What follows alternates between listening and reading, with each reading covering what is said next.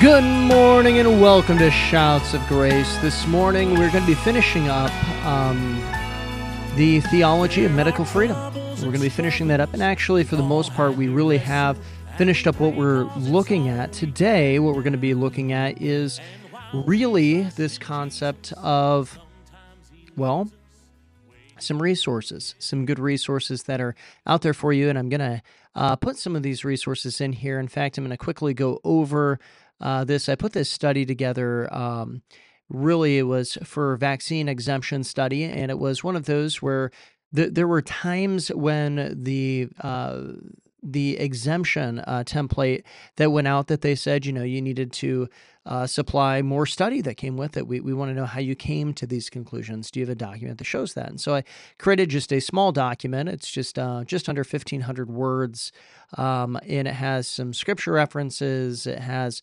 uh, some quotes, but it also is one of those where there were sometimes when people would have to go in and be kind of quizzed over um, do they really believe what they say that they believe? And they would say, hey, uh, you know, I really do believe this, but could you help me find some good answers to give in case that they would uh, ask me some questions? And so these are some uh, things that I came up with.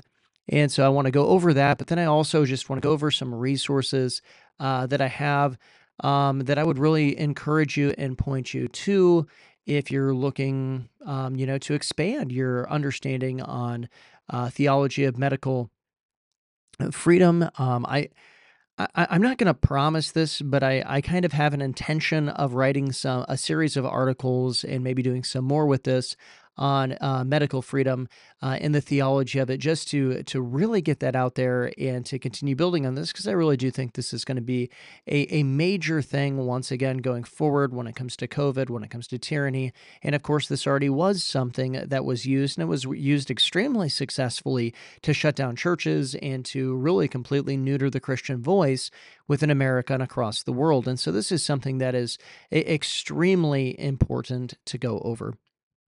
Now, in this study here uh, of vaccine exemption studies, how I have it, but it's really a study of medical freedom. The first thing that I have is the purpose of government. And uh, we've already looked at this if you've listened to the series, so I'm going to just go over this briefly. But there are three passages of scripture that I would really point you towards, and that's one, Genesis 9 6, and it says, or, or in, in Genesis uh, 9 6, excuse me, uh, we see the foundation of government with the establishment of capital punishment. Civil government was established with the purpose of punishing the wicked adequately and in turn then defend the innocent. Um, also, then the next one is Romans 13, 1 through 5. And this is really gives a prescription of what the civil government must do uh, if Christians are to submit to that civil government. Civil government must be a terror to evil works and not a terror to good works. They must bear the sword righteously, not in vain, and they must execute wrath on those who practice evil. Essentially, they must punish the wicked and protect the innocent. Uh, in 1 Peter chapter 2, verses 13 through 14, we also see that the civil government is to punish evildoers and to praise those who do good. And so these are really three foundational passages of scripture to understand. And it's ironic because those who would go and seek to take away medical freedom and a theology of medical freedom with the civil government generally point to Romans 13. And so I would really encourage you to understand Romans 13, uh, to listen to the the uh the the podcast yesterday which is a theology of medical freedom number 4 would really encourage you to listen to that maybe listen to it a couple times so that you can really understand it.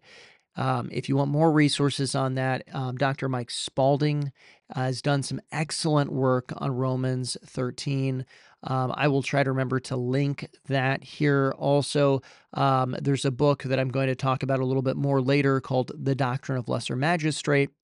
Uh, by Pastor Matt and he has done a tremendous job on Romans 13 as well as an appendix in his book.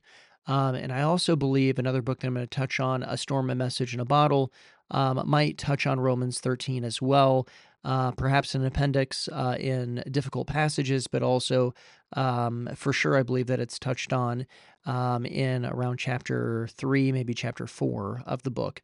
And so I, I would really encourage you to check that out. And the next thing uh, that I have in this study is uh, the spheres of government. And so here, once again, I list the civil government. Those verses are the same three passages that I listed before. Then you have ecclesiastical government, which you can really see this here um, in Hebrews 13 and uh, specifically verses 7 and 17, and then uh, in First Peter chapter 5, verses 2 through 4. Um, some passages that you should go and check out and to understand that and to understand that there there is in fact a church government. That's something that's really important to understand that god did in fact put shepherds overseers uh, or we would call bishops um, it, over a church in order to go and, and to lead the church and to set a direction and to shepherd the church and to elder the church then as well uh, to give it counsel uh, then we also see family, and the family government is seen in Colossians 3, verse 20, Ephesians 5, verses 22 through 33, and Ephesians 6, 1 through 4. And of course, there we see the husband and the wife in their relationship, that a wife is to go into respect her husband, submit to her husband, and the husband is to go into lovingly lead his wife. And then we also see children, you're to obey your parents in the Lord. Now, there's a lot more verses on all of these things that I could be pointing out as well. But these are just some quick places to go to if you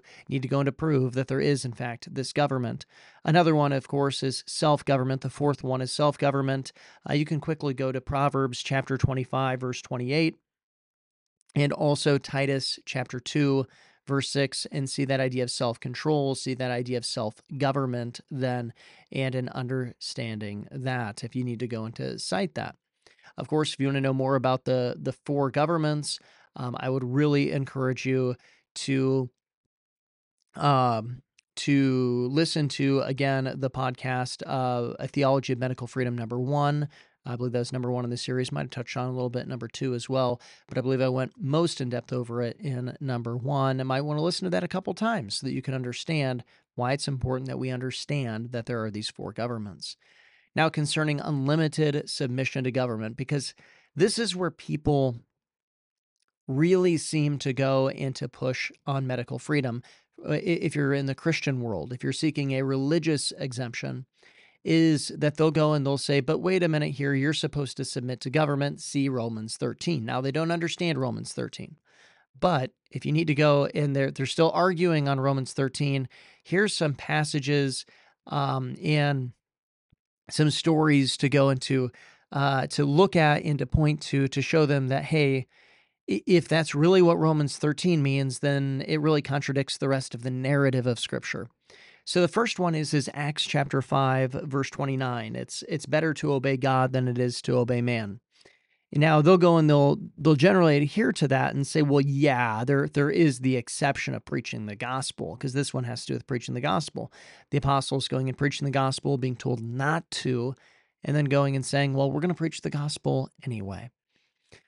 But then you can also point to the Egyptian midwives in Exodus chapter 1, specifically verses 15 through 21, because God blesses those who obey him out of fear, even when that requires going directly against the civil government. And that's what they did. Um, also, we see the people of Israel rejected Pharaoh's authority in Exodus chapters 5 through 14, where Moses is saying, Let my people go. We go and we see that, that they're rejecting Pharaoh's authority ultimately, saying that the civil government doesn't have authority over the people of Israel. Pharaoh was being a tyrant. Then you have Esther in Esther chapter 4, verses 13 through 16. Uh, you know, she wasn't called in to go before um, the king there. She did just go instead and went before the king, risking literally her life to go and to save others. But that right there shows, you know, not having unlimited submission to government. Uh, also, um, you think of um, Mordecai in the book of Esther. He also uh, would not bow um, wrong, you know, and violate God's law in order to appease a civil magistrate. Uh, but accomplishing God's will at times requires direct disobedience to laws, even when the uh, even when the laws themselves, um, eh, or even uh, even the laws themselves, not just uh, not just against uh, the the ruler, but even against the laws themselves. Uh, Shadrach, Meshach, and Abednego, Daniel chapter 3. God's law is higher than man's law, and God's people are required to obey it, even when it comes with grave consequences. They said, Look, we're not going to bow down and worship this idol. You can throw us into the fiery pit. We might die. They didn't because God showed up, but they said, Look, even if we do die, we're still not going to bow down and worship you. And they went, and of course, they disobeyed then a civil government. Daniel, Daniel chapter 6. Uh, and this is Daniel in the lion's den. Uh, fidelity to God supersedes man's laws. God's people are to have uh, ultimate allegiance to God and not to man's laws. And we see here even a law that was unchangeable, that when uh, the king realized that he made a bad law and he had to throw Daniel into the lion's den, he couldn't change it. And yet, Daniel, even knowing the law, went and prayed, and he prayed publicly on top of that in order to exercise his religious freedom. And of course, this shows that they didn't believe in unlimited submission to civil government. But one of the things that I've, I've mentioned several times, and this isn't all the quotes, uh, but this is several quotes uh, that I have, is that this is a orthodox position. This is something that people have believed um, all throughout history. Uh, you know, every one of the 12 disciples who Jesus, uh, God incarnate, ordained, with the exception of John. Um, now, John didn't get off easy, he was boiled alive. Um, and survived, but they were committed to obeying God rather than tyrants unto their own torturous deaths by martyrdom. Um, they, they were martyred, except for John. Now, John, of course, he they tried to martyr him and they couldn't, so they exiled him to the island of Patmos. Um, here's a quote from the Magdeburg Confession. Talked about that a little bit here in the series, but in the Magdeburg Confession it says this Therefore, if now the leaders uh, or Caesar proceeds to such a height of insanity only in that order of natural knowledge which governs the society of civil life and uprightness, that he abolishes a law concerning marriage and all chastity, and himself sets up a contrary law of roving unclean lusts to the effect that wives and daughters of all men are to be prostituted, and if he himself defends and prosecutes the law with force and arms, so that certain death is laid down as the penalty for those who resist or fail to conform, in such a case, doubtless, no clear thinking person would have any hesitation about about the divine right and commandment that such a leader or monarch ought to be curbed by everyone in his uh, most wicked attempt, even by the lowest of the lowest magistrates, with whatever power they have. Close quote. We see here this concept of going and saying, look, if there is an unjust law that is made, and of course, it gives an extreme example here, but if there is an unjust law, everybody, every magistrate, and of course, then even the people themselves have the right to go and to oppose even a king and a monarch. Uh, here's John Knox. Uh, he said this quote, I will stand in content. Uh, I will, excuse me, I will stand content for this present time to show that it is lawful to God's prophets and to the preachers of Christ Jesus to appeal from the sentence and judgment of the visible church to the knowledge of the temporal magistrate, who by God's law is bound to the uh, to hear their cause and to defend them from tyranny. Here he's appealing to the fact that actually a um, ecclesiastical leader has the right to appeal to a civil magistrate and that magistrate has the responsibility to adhere to God's law. They can't go outside of God's law. Here's two quotes from Jonathan Mayhew. The king, first one, the king is as much bound by his oath not to infringe the legal rights of the people as the people are bound to yield subjection to him, from whence it follows that as soon as the prince sets himself above the law, he loses the king and the tyrant. He does uh, to all intents and purposes unking himself. Think about that. what Jonathan Mayhew, who was a pastor um, just before the Revolutionary War in America um, in the 1750s and 60s, uh, he goes and he says, Look, a king has just as much responsibility to watch the rights of the people as the people do to submit to the king. So, therefore, to say, if he were to violate the rights of the people, which, by the way, unless you lived in South Dakota, your governor violated your rights in 2020. Just telling you right now, they violated the First Amendment in many places. Not just, I mean, not just in many places across the United States. I mean, many places in the First Amendment. They closed down churches. That was a violation of the First Amendment. They limited who could peacefully assemble. That was a violation of the First Amendment. They really cracked down on free speech. That was a violation of the First Amendment. I mean, all these things here.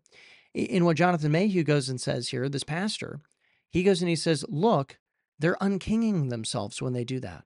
Even a king unkings himself when he loses himself to the tyrant, when he violates the rights that God has given men. Another quote from Jonathan Mayhew is that he says this They are more properly the messengers of Satan to buffet us. No rulers are properly God's ministers, but such as are just ruling in the fear of God when once magistrates act contrary to their office in the end of their institution when they rob and ruin the public instead of being guardians of its peace, they immediately cease to be the ordinance and ministers of God and no more deserve that glorious character than common pirates and highwaymen. Close quote. What Reverend Mayhew is saying here is that when a civil government violates the rights of men, they are no longer God's ministers because they're violating the rights that God gave these men. And what they are is that they are better called messengers of Satan as opposed to ministers of God. So they're not completing Romans 13. This is straight from a sermon that he preached on Romans 13. Francis Schaeffer, if you want to get into the 1900s, uh, when any office commands that which is contrary to the word of God, those who hold office abrogate their authority and they are not to be obeyed, and that includes the state. Close quote. So Francis Schaeffer goes and says, Look, no magistrate has the right to demand something that is against God's word. And finally, Charles Finney, uh, he said this unnecessary legislation is invalid legislation, unnecessary government is tyranny good things to remember to go and to see here that this is the orthodox position. I see that I've gone over my time once again here, so I'll just quickly mention these uh, here, and then I will tag them or, or put a link in the description here um, over uh, in the podcast on Substack. The first one is is the book, The Doctrine of the Lesser Magistrates, and you can find that at defytyrants.com. This is a book if you want to develop your uh, theology of medical freedom, this is a book you must have. It's a short read, it's a good read. It's by Pastor Matt Trewhella. Uh, check it out. and You can get it at defytyrants.com. They got a lot of good resources over there. Um, the next one is the book A Storm, a Message, a Bottle uh, by Pastor Cary Gordon.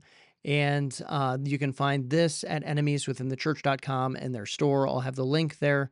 Um, another one you can find uh, in this uh, store is also Five Steps to Kill a Nation. It's a book that I authored.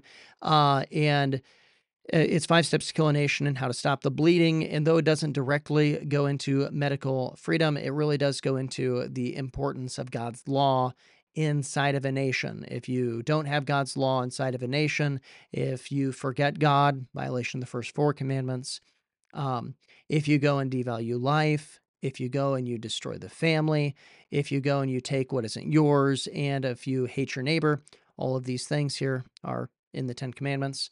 Uh, and this book goes and describes this. You're going to destroy your nation. And of course, all this has to do with medical freedom because it's raising up what standard the magistrates have to live by. The last resource that I'll leave you with here uh, is a um, series of blog posts uh, and articles by Dr. Kevin Baird, um, a, a, pastor down in Florida. And uh, these are titled A Theology of Medical Freedom. Theology of Medical Freedom. I stole the name from him. Um, I, I, don't think he'll mind. I, I probably should have asked him. Actually, I didn't realize that I was taking the name. But uh, A Theology of Medical Freedom. And uh, I'm going to link number one, step one, the foundation of Scripture.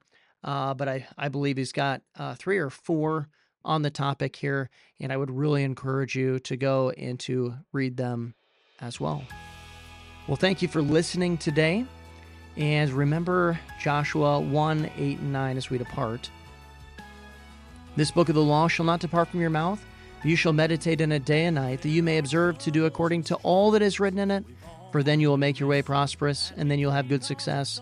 Have I not commanded you, be strong and of good courage? Do not be afraid nor be dismayed, for the Lord your God is with you wherever you go.